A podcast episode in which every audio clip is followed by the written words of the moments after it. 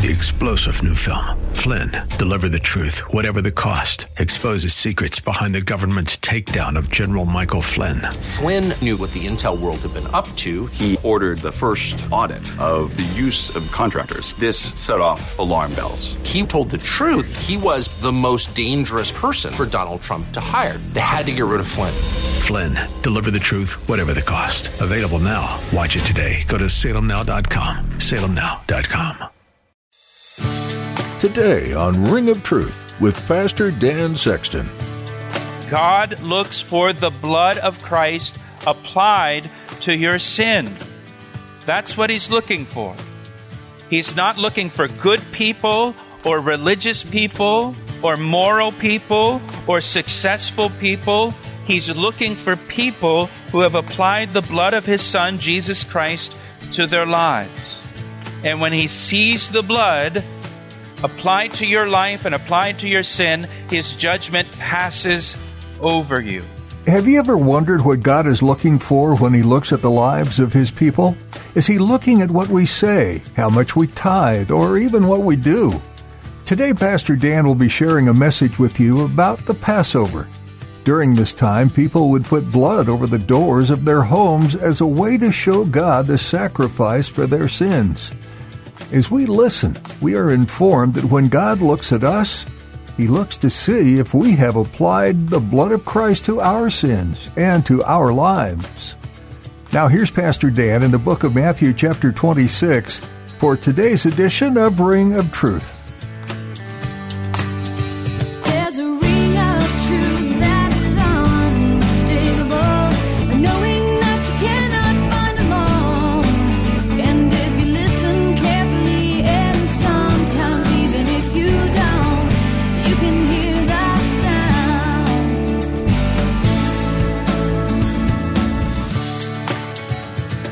We're going to be back in the Gospel of Matthew. As you know, we're going verse by verse through the New Testament. We're in Matthew chapter 26. If you want to turn there in your Bible for me, Matthew chapter 26. Matthew 26. We're also going to look at Luke chapter 10. You want to go ahead and find that in your Bible as well. Matthew 26, Luke chapter 10.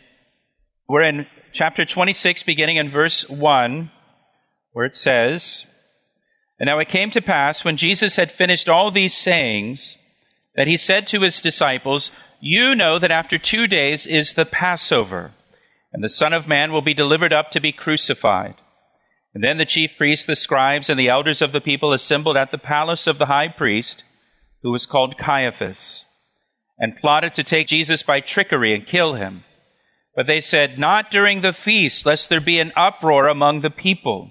And when Jesus was in Bethany, the house of Simon the leper, a woman came to him having an alabaster flask of very costly fragrant oil, and she poured it on his head as he sat at the table.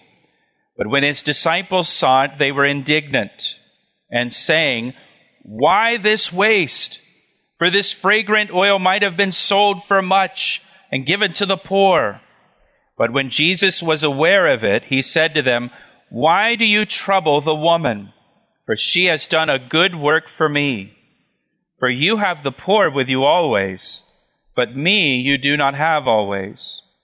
For in pouring this fragrant oil on my body, she did it for my burial. Assuredly, I say to you, wherever this gospel is preached in the whole world, what this woman has done will also be told as a memorial to her.'" And Lord, we thank you for your word today, and as always, Lord, we ask that your Holy Spirit would be our teacher. Lord, I pray that you would open our eyes and our ears and our hearts to your word. I pray and ask, Lord, that your Spirit would be upon me to teach your word. And we pray these things in Jesus' name. Amen.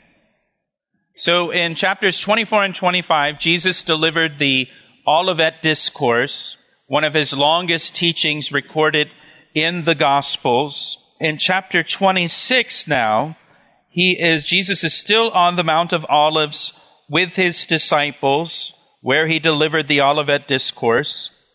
And in verse 1, it says, "Now it came to pass, when Jesus had finished all these things," the Olivet Discourse, "that he said to his disciples, You know that after 2 days is the Passover, and the Son of Man will be delivered up to be crucified." Now, this is the fourth time that Jesus told his disciples that he would be crucified. And it's one of the only times, if not the only time, that Jesus mentions his crucifixion without mentioning his resurrection. Every other time that he speaks of his crucifixion, he also speaks of his resurrection. But he only mentions his crucifixion here, that he will be delivered up to be crucified. Now, the Jews executed people through stoning. That was their method of execution. The Romans executed people through crucifixion. And so Jesus is indicating to his disciples here that he will be handed over to the Romans to be crucified, to be executed by the Romans. And they understand that in a sense, that because only the Romans crucified people. And Jesus will be crucified on Passover. He says, again, "You know that after 2 days is the Passover, and the Son of Man will be delivered up to be crucified." And so it's always neat when God, orchestrates things where our Old Testament study directly corresponds with our New Testament study. But again, we're just reminded here that it's important to study all of the Bible, the Old Testament and the New Testament. And as it's been said, the Bible is the first hyperlinked book. You have to study the Old Testament to really understand the New Testament. And I encourage you to study the whole Bible, from Genesis to Revelation, and join us on Thursday nights, if you haven't already, to get the Old Testament so that you can better understand the New Testament study on Sunday morning. Passover was God's appointed time for Jesus to be crucified. Passover was God's appointed time for Jesus to be crucified. The Passover in the Old Testament points ultimately to the redemption and salvation provided by Jesus Christ through his death on the cross, through his sacrifice. If you know the Passover story, at that first Passover, in Exodus chapter 12, the children of Israel were instructed to sacrifice a lamb, specifically a lamb, as a substitutionary sacrifice. And they were to take the blood of the lamb and put the blood of the sacrificed lamb on the doorposts of their homes. And then on the night of the Passover, the Lord passed through the land of Egypt looking for the blood of a sacrificed lamb on the doorpost. And if he saw the blood of a lamb on the doorpost, his judgment would pass over that house. That's where we get the name Passover. If he did not see blood on the doorposts, then his judgment would pass through that house. And he killed the firstborn in that home where there was no blood applied. The only thing that saved people from God's judgment at that first Passover was the blood of a lamb that was applied to the doorposts by faith, because God said, "Apply the blood to the doorposts, and death will pass over you." That was the only thing that saved people, and that points to Jesus Christ and his sacrifice for us on the cross. The Apostle Paul says, "Christ is our Passover." John the Baptist said of Jesus, "He is the Lamb of God who takes away the sins of the world." Jesus was sacrificed on the cross in our place so that we might be redeemed, so that God's judgment might pass over us. And listen to me, God looks for the blood of Christ applied to your sin. That's what he's looking for. He's not looking for good people or religious people or moral people or successful people. He's looking for people who have applied the blood of his Son, Jesus Christ, to their lives. And when he sees the blood applied to your life and applied to your sin, his judgment passes over you. And so Passover was God's appointed time for Jesus Christ to die, because Jesus is the ultimate fulfillment of Passover. He's the ultimate Passover sacrifice that takes away the sins of the world. Now, you know, if you've read the Gospels, you know there were plots to put Jesus to death previous to the Passover. There were attempts to arrest him. There were plans to kill him. But this was his appointed time to die for the sins of the world on Passover. Now, while Jesus was on the Mount of Olives with his disciples, all the religious leaders were gathered together in Jerusalem at the palace of the chief priest named Caiaphas to conspire against Jesus. Look at verse 3. Then the chief priests, the scribes, and the elders of the people assembled at the palace of the high priest, who was called Caiaphas, and they plotted to take Jesus by trickery and kill him. But they said, not during the feast of Passover, lest there be an uproar among the people. So, verse 3, all of the religious leaders were gathered together, plotting how they might kill Jesus. These are the leaders of Judaism, and they are conspiring to murder someone. And not just anyone, the Son of God, Jesus Christ. And it says they are plotting to take him by trickery. They've tried unsuccessfully to entangle him in his words. We saw that in chapters 21 to 23. They tried to get him to say something wrong, to get him to say something heretical, but they couldn't entangle him in his words or in his doctrine, and so they resort to trickery, to deception. And notice in verse 5, they do not want to take him and kill him during Passover, because that might cause a riot among the people. Remember, during Passover, millions of people came to Jerusalem to celebrate the Passover. So the city is overflowing with people. And the Bible tells us the common people received Jesus gladly. Just a few days before this, on Sunday, Jesus made his triumphal entry into Jerusalem, riding into the city on a donkey in fulfillment of Zechariah 9:9, presenting himself as king. And all of the multitudes went out to welcome him into the city and to embrace him as king and Messiah. And so because of the popularity of Jesus among the people, the religious leaders want to wait until after Passover is over. Pastor Dan will share the second half of today's message in just a moment. But first, he'd like to take a moment to tell you how you can receive prayer for your needs. Do you need prayer today? Every week we receive prayer requests from our listeners. If you need prayer for anything at all, we would like to pray for you right now. You can share your prayer requests with us through our website, calvaryec.com. Again, that's calvaryec.com, or through our church app, or by calling us at 410-491-4592. And can I ask you to pray for us as well? Pray for the Ring of Truth radio ministry as we bring the Word of God to those who need it. Thanks, Pastor Dan, and thank you for praying. Now, let's finish today's message. When the crowds return home, they don't want to kill Jesus during Passover because that might cause an uproar among the multitudes. But again, Passover is God's appointed time for the crucifixion, and Jesus will be crucified on Passover. God is in control of the crucifixion, not the religious leaders.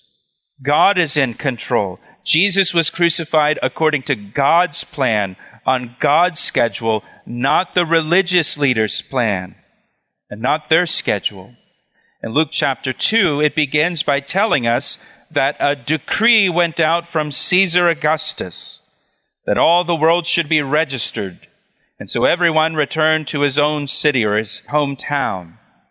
And the decree of Caesar caused Joseph and Mary to leave Nazareth in the Galilee and return to Bethlehem, Joseph's hometown, to be registered for tax purposes.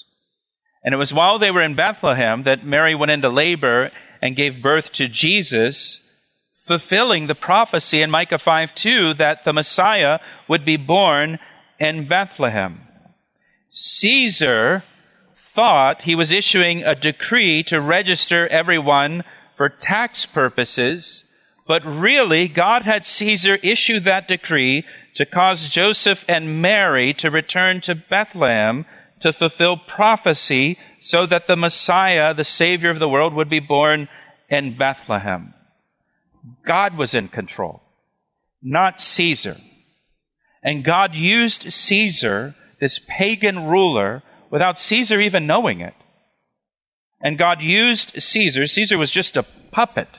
God used him to accomplish his plan. Well, in a similar way, God will use the religious leaders to accomplish his plan. The religious leaders want Jesus put to death on a cross, and so does God the Father. God the Father wants Jesus put to death on a cross to atone for the sins of the world. And what the religious leaders meant for evil against Jesus, God will use for good, to bring salvation to mankind. And so now we go into verse 6.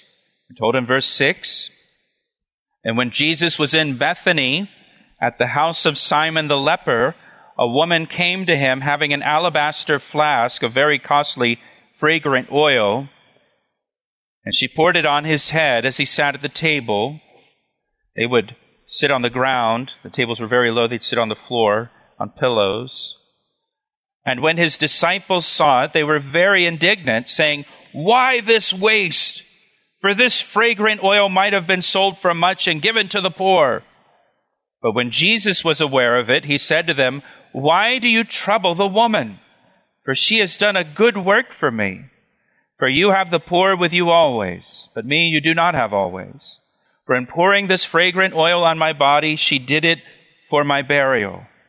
And assuredly I say to you, wherever this gospel is preached in the whole world, what this woman has done will also be told as a memorial to her." Back up in verse 6, Jesus was in Bethany, which was only a short distance from Jerusalem. It's up over the crest of the Mount of Olives, just east of Jerusalem.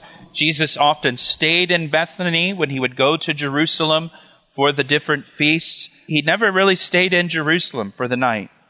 He would go into Jerusalem, he would minister, he would preach, but then at night he'd leave. He wouldn't stay in the city, and he would often stay out in Bethany, the village of Bethany. Bethany was also the hometown of Mary, Martha, and Lazarus, the brother and sisters who lived together in Bethany. Bethany is also where Jesus raised Lazarus from the dead. And the town of Bethany today, it still exists.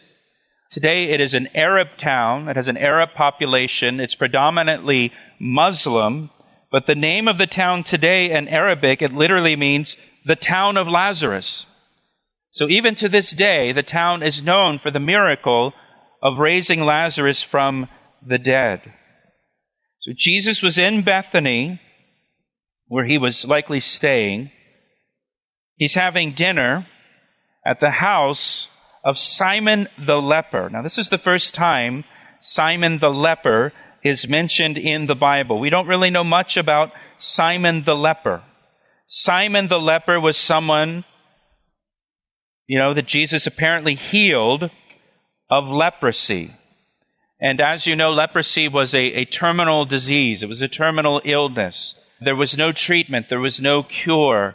It was a death sentence. And Jesus healed or cleansed many, many lepers during his ministry as a sign of his messiahship. If you remember, when he would heal a leper, he would tell the leper, "Go to the temple, make the offering for the cleansed leper to the priests as a testimony to them, to the priests, that the Messiah has come." And he's cleansing lepers. And Simon was one of the lepers that Jesus healed or cleansed. And the healing of Simon was such a remarkable miracle that after he was healed, people referred to him as Simon the leper. Simon, the guy that used to have leprosy. This nickname just stuck for Simon. He's Simon the leper. People never forgot who Simon was before Jesus healed him. And so they called him Simon the leper. Kind of like that. I think it would be neat if we had nicknames that stated what Jesus healed us of or the sin he delivered us from. Like Billy the Liar, Sally the Manipulator, Sandy the Drunk, Gus the Gaslighter, and you could just go on with this. It would be a cool reminder that Jesus has made us new creations. And the old man has passed away. And he has made everything new. And praise the Lord, we are not who we used to be. Praise the Lord that our old sin and our old struggles no longer define who we are. Now we're defined by Jesus Christ and what he's done for us. And so Jesus is at this dinner party at the house of Simon the leper. And listen, he's only 2 days away from the cross. And he's at a dinner party. He's not so stressed out he can't be around people right now. He's not saying, I can't come to your dinner party tonight. I'm going to die for the sins of the world in 2 days. I don't have the mental energy to be around people right now. I got the crucifixion coming up in 2 days. I think I'm just going to stay home tonight. Maybe after the crucifixion or resurrection, we can get together for breakfast. But right now... And as Jesus was sitting at dinner, verse 7 says, a woman came and anointed him with costly oil. Now, the other gospel accounts help us to fill in some details of this story. John's gospel tells us this woman was Mary, the sister of Martha and Lazarus, who also lives in the town of Bethany. As I said, she's apparently at this dinner party. So it's Mary. Matthew says she anointed Jesus on his head. John's gospel adds that she also anointed his feet and wiped his feet with her hair. They would sit again. They would sit on the ground. The tables were low. They would sit on the ground on pillows. They would have their feet kind of out behind them. So she came up behind him, anointed his head and his feet, and began to wipe his feet with her hair. Mark's account says this costly oil was worth 300 denarii. Now, denarii was a day's wage for a laborer. And so 300 denarii would be equal to about a year's wages for a laborer. So this bottle of fragrant oil that she pours out on Jesus, it was worth tens of thousands of dollars in today's money. This oil may have been her whole life savings in that bottle. They didn't have mutual funds or 401ks. You would buy something of value, and that's how you would invest your money in the ancient world. And she poured the whole thing out. The other gospel said she broke the bottle open and poured it out and used it all to anoint Jesus as an act of worship. But it says when she did this in verse 8, when his disciples saw it, they were indignant. And they said, why this waste? For this fragrant oil might have been sold for much and given to the poor. Now, John's gospel tells us that it was Judas Iscariot that kind of began this whole indignation thing about this. He was the first one to express indignation.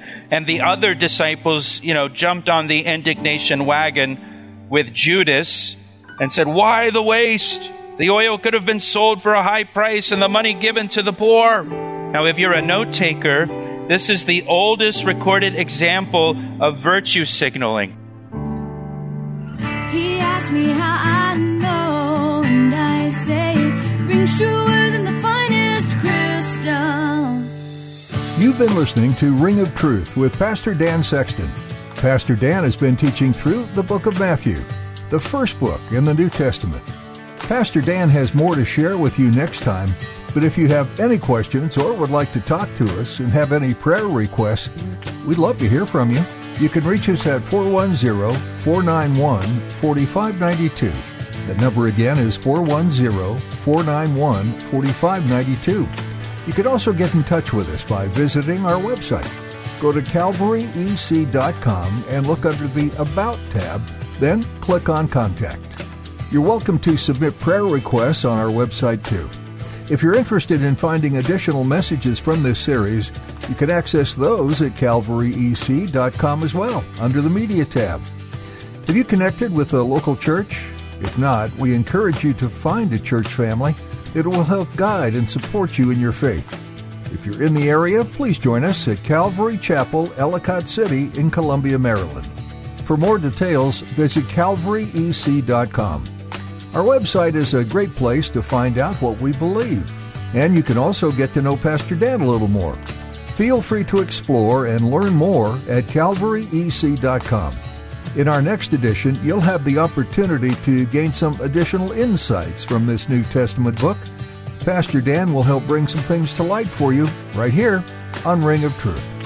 I see the signs and I recognize the hands that craft and what I know because I know His voice, and it only takes willingness and a conscious choice. You need not guess, there's a ring of truth that is unmistakable.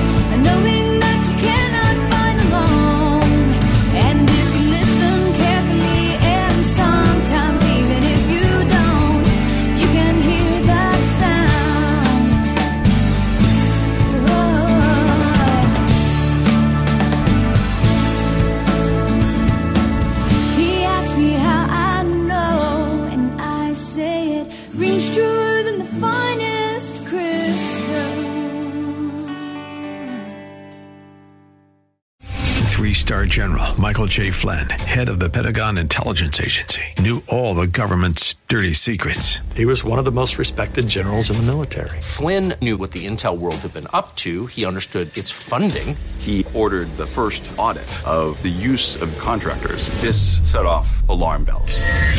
The explosive new documentary, Flynn, Deliver the Truth, Whatever the Cost, and covers the facts behind this scandal. Flynn told the truth. He was the most dangerous person for Donald Trump to hire. I find out the worst enemy that I'm going to face in my life is right here in America. They took my assessment and they wanted me to change it. And I was like, I'm not changing it. They had to get rid of Flynn. With in-depth interviews, archival footage, and never-before-seen personal records of the man behind the headlines. I just felt like I was drowning. Flynn, Deliver the Truth, Whatever the Cost. Available now. Watch it today. Go to SalemNow.com. SalemNow.com.